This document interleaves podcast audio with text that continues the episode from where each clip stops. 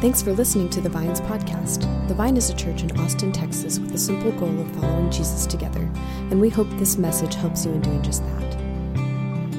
Our scripture reading today comes from uh, Psalm 23. So prepare now to hear God's word. The Lord is my shepherd, I lack nothing. He makes me lie down in green pastures. He leads me beside quiet waters. He refreshes my soul. He guides me along the right paths for His name's sake. Even though I walk through the, va- the darkest valley, I will fear no evil, for you are with me. Your rod and your staff, they comfort me. You prepare a table before me in the presence of my enemies. You anoint my head with oil my cup overflows. Surely your goodness and love will follow me all the days of my life, and I will dwell in the house of the Lord forever. This is the word of the Lord. Another value that our church has is that we are better off hearing from a diversity of voices men and women who um, have words to share and stories to share. And so, with that, we, we love to open up the pulpit for our community to share, especially in this sermon series that we're calling I Wish I Would Have Known. This sermon series really was caught on by. Um, a question that someone asked me, which is, What do you wish you could tell your 20 year old self? All of us, we wish that we could live with less regrets and truer to ourselves. And so this sermon series really is an opportunity for people to share their response to that question. This is what I wish I would have known. So today we have the gift of having Rachelle Shuttlesworth with us. Come on up here, Rachelle. She's going to share from Psalm 23. Would you please welcome her? Good morning, everyone. I'm Rachelle. I've been coming to the Vine for about six months now, and I've really loved my time here. So I'm super excited to be sharing with you guys this morning. Like Mark just said, we're in the Wish I Would Have Known series, and so I thought it'd be good to start off by just telling you a little bit about who I was when I was 20. So I grew up here in Austin, and when it was time for me to go to college when I was 18, I was pretty desperate to get out of Texas. So I left and I went to California and so when I'm 20, I'm a junior in college and I'm loving every minute of being in California. I'm on my own, I'm exploring LA, hanging out with my friends, just totally embracing life. But it's also the time of my life where I started to experience anxiety for the first time. This is a picture of me when I was 20. I had just gotten, get, gotten my first, sorry, my third tattoo, um, and it was of a lily Whenever I had experienced anxiety, um, a lot of people would point me to the Matthew 6, 25 through 34 passage. And if you're unfamiliar with the passage, the overview is that Jesus is telling us that we don't need to be anxious because if you look at the birds of the sky or the lilies of the field, they're all taken care of, and we're more valuable to God, so we'll be taken care of. It's a really great passage. I mean, I got a tattoo of it, so I must have really loved it but it didn't really hit my anxiety at the core. Jump forward 10 years to last summer. Over the course of those 10 years, I had been experiencing anxiety throughout the years, going to therapy off and on to learn different coping skills and process through anxious thoughts. But for the most part, I was just kind of living with the anxiety. Um, last summer, like I said, um, it was a specifically hard time for me. I was experiencing a lot of anxiety. At that time, anxiety looked for me like I was crying a lot throughout the days, but anxiety looked like a lot of different things for me, which I know for you guys, it probably looks like a lot of different things as well. Sometimes it looks like me spiraling in my thoughts about the the idea of losing people that I love. Sometimes it looks like full on physical panic attacks. Sometimes it looks like not being able to fall asleep because I'm relentlessly replaying something that happened that day. I'm sure we can all kind of relate to some aspect of those. But last summer was specifically hard, and so I jumped back into therapy. And pretty early on, after a few sessions, my therapist helped me to realize that I feel pretty alone in life. Like I'm just experiencing everything that has happened to me all alone. So for me, that Matthew 6 verse about not being anxious didn't really give me an answer to not feeling alone. It made it clear that God's a provider and He'll take care of my needs. But it still felt to me like God is like way over here and I'm over here navigating through life on my own. Um, so instead of a distant provider, I discovered this picture of God that did for my soul what I had always wanted Matthew 6 to do. I had been reading through the Psalms last summer and discussing them off and on with my therapist, and she began encouraging me in the Psalms, specifically Psalm 23. Psalm 23 took this idea of God and me being totally distant from each other to being together through life. It gave me this deeper understanding and like a visualization of God's intimate involvement in my life and an understanding of who God is as our good shepherd. So, David is the author of Psalm 23, and like I said, he uses Psalm 23 to explain God's character that in a similar way to a shepherd. And David's super familiar with this because he actually started off as a shepherd in his life.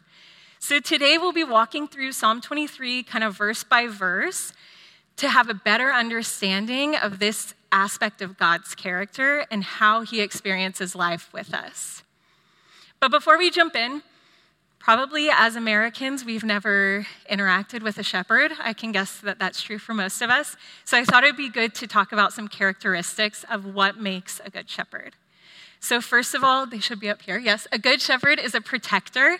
So he does whatever he can to make sure that no threats come upon the sheep. The shepherd is a provider. He does whatever he can to make sure that the basic needs of the sheep are met food, water, rest. The shepherd knows each is sorry, knows their flocks intimately. So specifically knows when a sheep gets lost or one is missing. And then a good shepherd is a constant in the life of the sheep.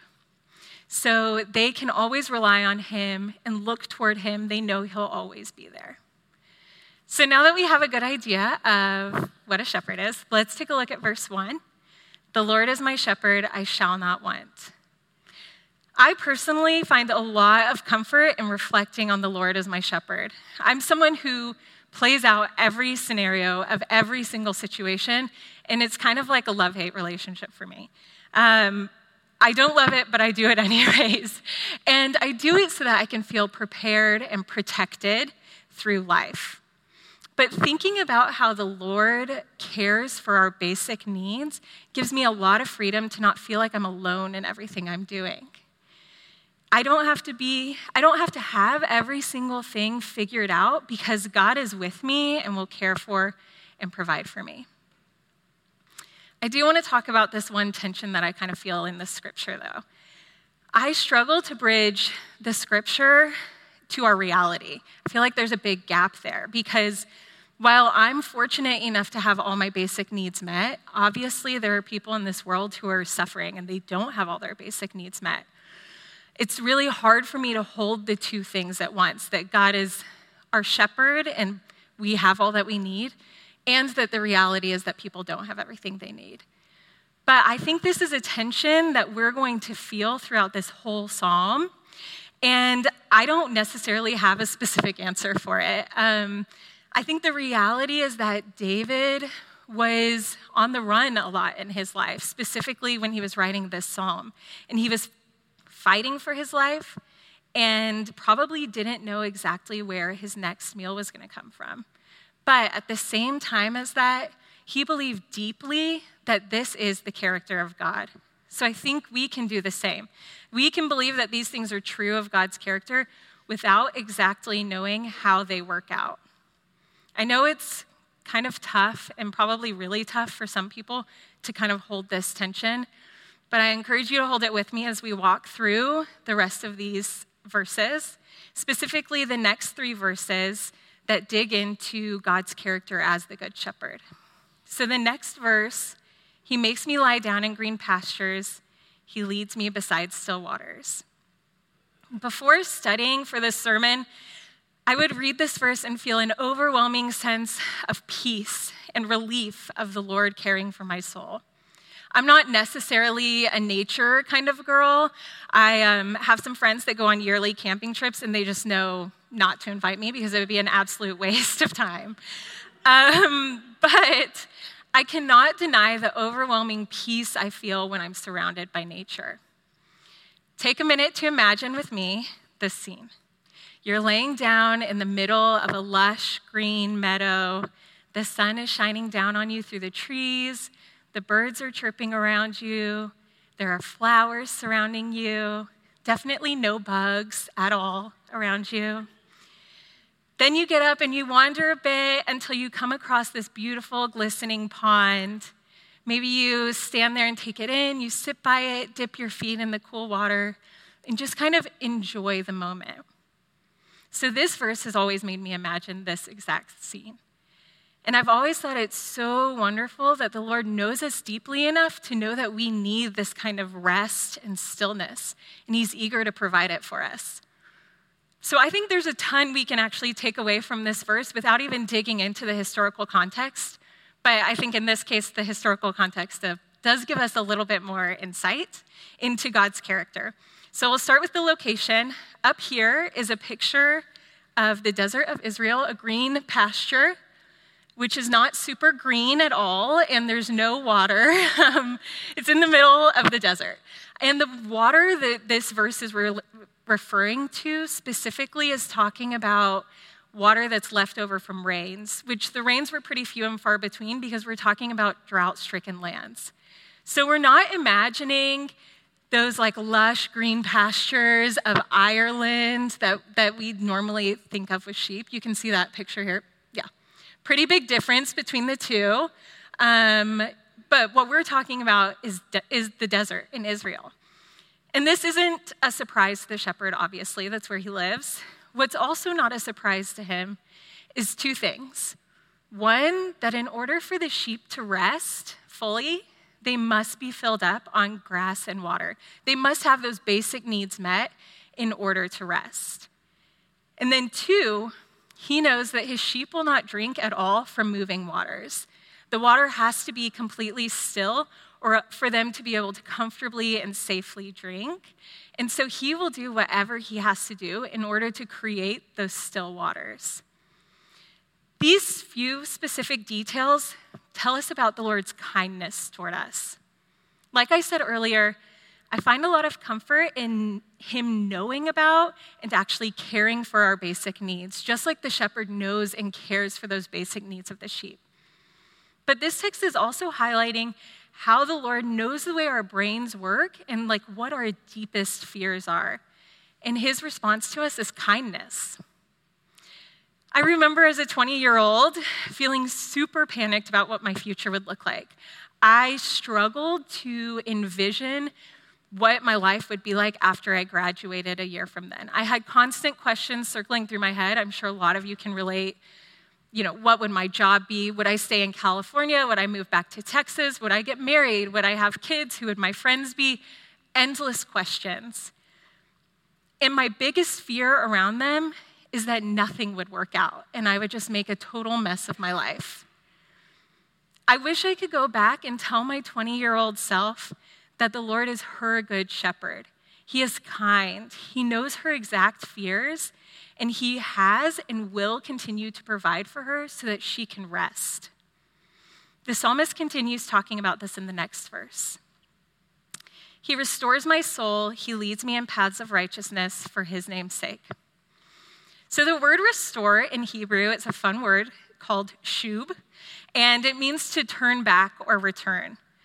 So I've always read this verse, He restores my soul, to mean something like the Lord is giving us joy in sad times or renewing our spirit, which is completely true and a valid way to read the verse because it's true of who the Lord is. But if we replace the word restores with returns, then it makes it a lot clearer that in the metaphor, the sheep has literally been lost.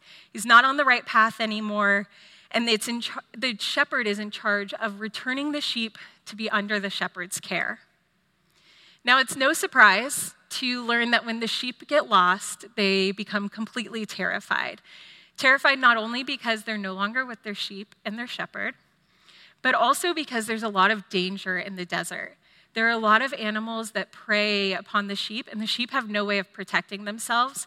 So their immediate response is to just go and hide behind a rock or a tree, and they just stay there until the shepherd comes and finds them. So there's absolutely no chance of them returning to their flock without the guidance of the shepherd. And what's so beautiful about this is that this is specifically a key part of the shepherd's character. If he's a good shepherd, and we know he is, he will not lose his sheep. George Lamsa, a Syrian author, wrote a book called The Shepherd of All, and in it he writes this about the shepherd. The quote's up here The shepherd is very careful about the paths because he loves the sheep, and for his own name's sake, he would do anything to prevent accidents and attacks by the animals. He has to keep his reputation as a good shepherd. A handful of years ago, I personally went through a pretty intense period of doubt. Despite having been in church since I was about 12 years old and having studied the Bible in college, it was like all of a sudden, I couldn't even comprehend how Christianity was real or even made sense. I, it was a big time of suffering for me. And I felt super lost, really uncertain, and like I was under constant spiritual attack. And then it felt like all of a sudden my faith was restored. And I personally was restored. So when I look back on that time, I can totally relate with the sheep in this verse. I was scared and uncertain and didn't know my way back, and I was completely reliant upon the Lord to return me to the path He had for me. And He did just that. And I didn't experience any shame or judgment when I was coming back to the Lord. I didn't feel those things because He was kind and faithful to me, because he knew how terrified I was. He knew all of my feelings, just like the shepherd knows how scared the sheep are when they are lost from the sheep. This is the Lord's character. When we get lost or veer on to a different path, he will do whatever it takes to find us, restore us, and carry us back to the path he has for us. Not only because he loves us, but it's because it's what a good shepherd does. Now, this next verse is kind of like the verse for me. Even though I walk through the valley of the shadow of death, I will fear no evil, for you are with me. Your rod and your staff, they comfort me. I feel like this verse is one of the most relatable verses in this passage, in this psalm. It acknowledges that when we go through hard times or sufferings in life, that fear and loneliness are real feelings that we might and probably really do feel a lot of the time. At this point, I'm a year into therapy, and I've been meditating on Psalm 23 for also about a year now. And whenever I find myself in the midst of hard times or sufferings, I recite this verse over and over again to remember what is true that these things, these hard times that we go through, are sadly expected in our broken world, and that I'm free from fear. I'm not left alone to experience these things on my own. The Good Shepherd has the tools to comfort me. So, this is a picture of the valley of the shadow of death in Palestine. Uh, as you can tell, there's a lot of jagged rocks, and that path at the bottom is pretty narrow. So, it's a really physically daunting valley for anyone to go through, nevertheless, for sheep, a big flock of sheep, and a shepherd to walk through. These valleys were also known for bandits to hide in, so it was a threat to their lives as well. Now, if you're anything like me, you may be thinking, if these valleys are so dangerous, like, let's find a different path. Let's take the easier path. We don't need to go through this, and just let's avoid it altogether. But one, I think that would ruin our metaphor here and two, what I have read is that these valleys are essentially unavoidable. It's not like the shepherd is like, do I want to take the easy path today or do I want to take the hard path?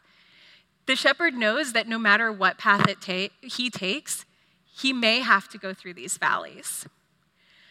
What we also know is that when the shepherd gets to this point on the path, he moves from leading his sheep from behind to leading his sheep from the middle. So he gets into the middle of his sheep, and they gather closely and they move through the valley together. And as the shepherd is in the middle of the valley, he has two things he has his rod and his staff. The shepherd's rod was used to specifically um, defend against any threats that came upon them because, like I said earlier, the sheep have no way of protecting themselves. And then the staff, specific, specifically that crook part at the top of it, was used to grab sheep in case they fell down a cliff or started to slide down a crevice.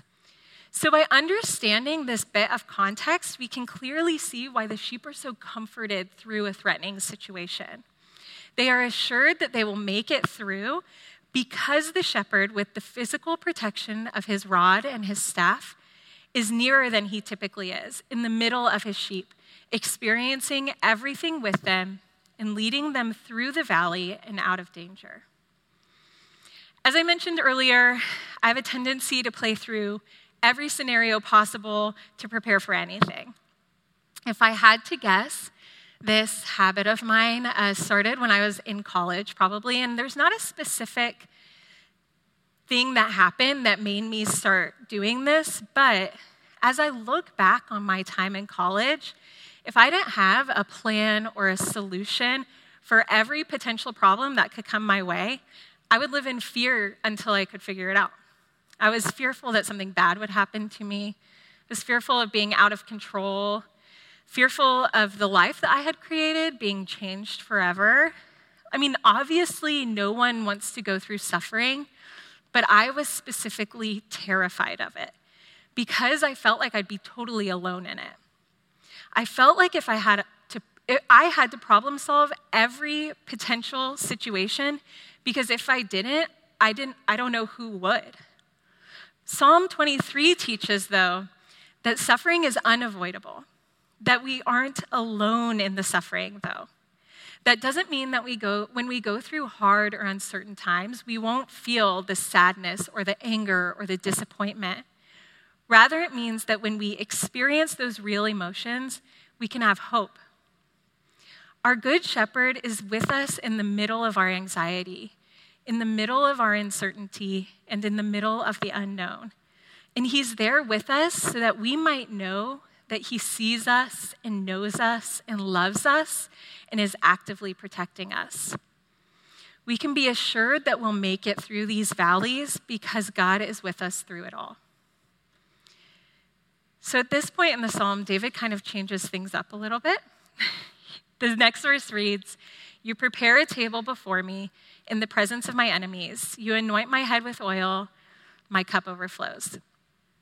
So to me, it's kind of like we're reading an entirely different psalm here with a totally different metaphor. But I see the themes being the same one, that we are not alone, and two, that God loves us intensely. Let's start with the first main point that's reflected in this verse. The idea of God preparing a table for David in the presence of his enemies reveals God's deep love for David. At various times, we read about David being on the run for his life from his enemies, enemies that hated him so much that they were desperate to kill him. But we learn from this verse that the Lord is willing to host and feed and enjoy time with David in front of his enemies. We see the same kind of devotion from Jesus in the Gospels. Think about the story of Zacchaeus. If you aren't familiar with the story, you can find it in Luke 19, but I'll kind of give you a little overview. So Zacchaeus was a tax collector that wasn't liked by most of the community because he stole from them and gave to Roman occupiers. And so he was a real enemy to Israel. But in front of a big crowd, Jesus called to Zacchaeus and invited him over for dinner. And the crowd was obviously shocked because why would Jesus want to have dinner with someone like Zacchaeus? But Jesus proceeds unfazed and has dinner with him. Jesus was willing to commune with and show hospitality to people like Zacchaeus in front of their enemies at the risk of his own reputation. He was willing to show love for all people, and that's exactly what we see here with the Lord and David. The next part of this verse says, You anoint my head with oil, my cup overflows. This is revealing how grand that hospitality of the Lord is. The act of anointing your head's guests with oil or making sure their wine cup is never empty or there's always food on their plate are things that are usually saved for the most honored and beloved guests. So, what we're seeing here is that the Lord is willing to go above and beyond for David without a care for what anyone thinks to show David and his enemies just how much he is loved and cherished. We saw a really similar type of love to this in the first five verses of this psalm between the shepherd and his sheep. The shepherd is willing to go above and beyond to provide for the needs of the sheep, not only because it's his job, but because he deeply cares for the sheep and knows exactly what they need. David makes sure that we're left with this promise in the final verse Surely goodness and mercy shall follow me all the days of my life, and I shall dwell with the house, in the house of the Lord forever. So, just as the shepherd is present with the sheep at all times, the Lord's goodness and mercy are with David at all times, and wherever David goes, he is in the house or the presence of the Lord. As we go through life, whether we are going through, we feel like everything's going well, or we're going through some kind of suffering, we can move forward knowing that God's goodness and mercy are with us and that his presence never leaves us. I think to understand this a little bit more, it's best if we kind of dig into the words goodness and mercy. First, with goodness, I kind of like to think of this as the opposite of evil in this text. As we encounter sufferings, which we all know are unavoidable, it can feel all consuming and like everything is going wrong and there's no good. I have a habit of uh, listing out all the bad things that have happened to me when I feel like I'm not experiencing any goodness. I've done that just this summer. It's been a pretty tough summer for me. Um, I got back from vacation in May, and we are going through a house renovation, and it was massively delayed. And then I'm pregnant, and I got COVID, and then followed by a stomach virus, and then I got laid off. And then just this past weekend, we learned that our contractor uh, would be leaving the job before it was finished. So, like, pretty, ter- pretty terrible summer. And so it's a real challenge for me to believe that goodness is following me all the days of my life. It makes me feel like the feelings of frustration and disappointment that I'm feeling are invalid. And like I'm supposed to just say, it's okay because God's with me and He's good. But I don't think that's actually what we're supposed to say. I think God's goodness following us all the days of our lives means that we don't have to be hopeless. That when we're struggling through life, we can have hope that evil will not win out and we will make it through the end with God's goodness protecting us along the way. Like the sheep going through the valley of the shadow of death, they will experience all the hardships and fears associated with it. But they will simultaneously feel hopeful because the shepherd is protecting them and moving through the valley with them. Now, when it comes to the word mercy, when David is in the valley of anxiety and suffering, he's experiencing that mercy. And it's with him all the days of his life. Kenneth Bailey is an author, and he writes a really wonderful explanation of this mercy. He says, In our text, David seems to be affirming that he lives his life with all its fears and dangers, with the awareness that following behind him is a God who both supports him out of covenant faithfulness and at the same time extends grace or loving kindness to him that he does not deserve. David is confident in life because he is assured that he has a God who is devoted to him and he is with him all the time, and we can do the same. God is with us all the days of our lives. We are dwelling with him daily, and we are not alone in this life. Therefore, we are empowered to move through life with the struggles and all with a sense of hope and confidence. I wish that I could go back and tell my 20 year old self that she's not alone, that she has a good shepherd who knows her and loves her and will care for her every need, not only because she's valuable to him, but because it's in his character.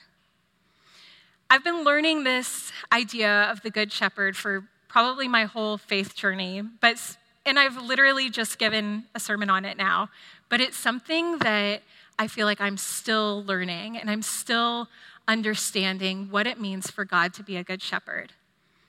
So, maybe this is totally brand new for you, or maybe you've heard it a thousand times. Either way, my hope today is that you walk away reminded that the Lord is your good shepherd.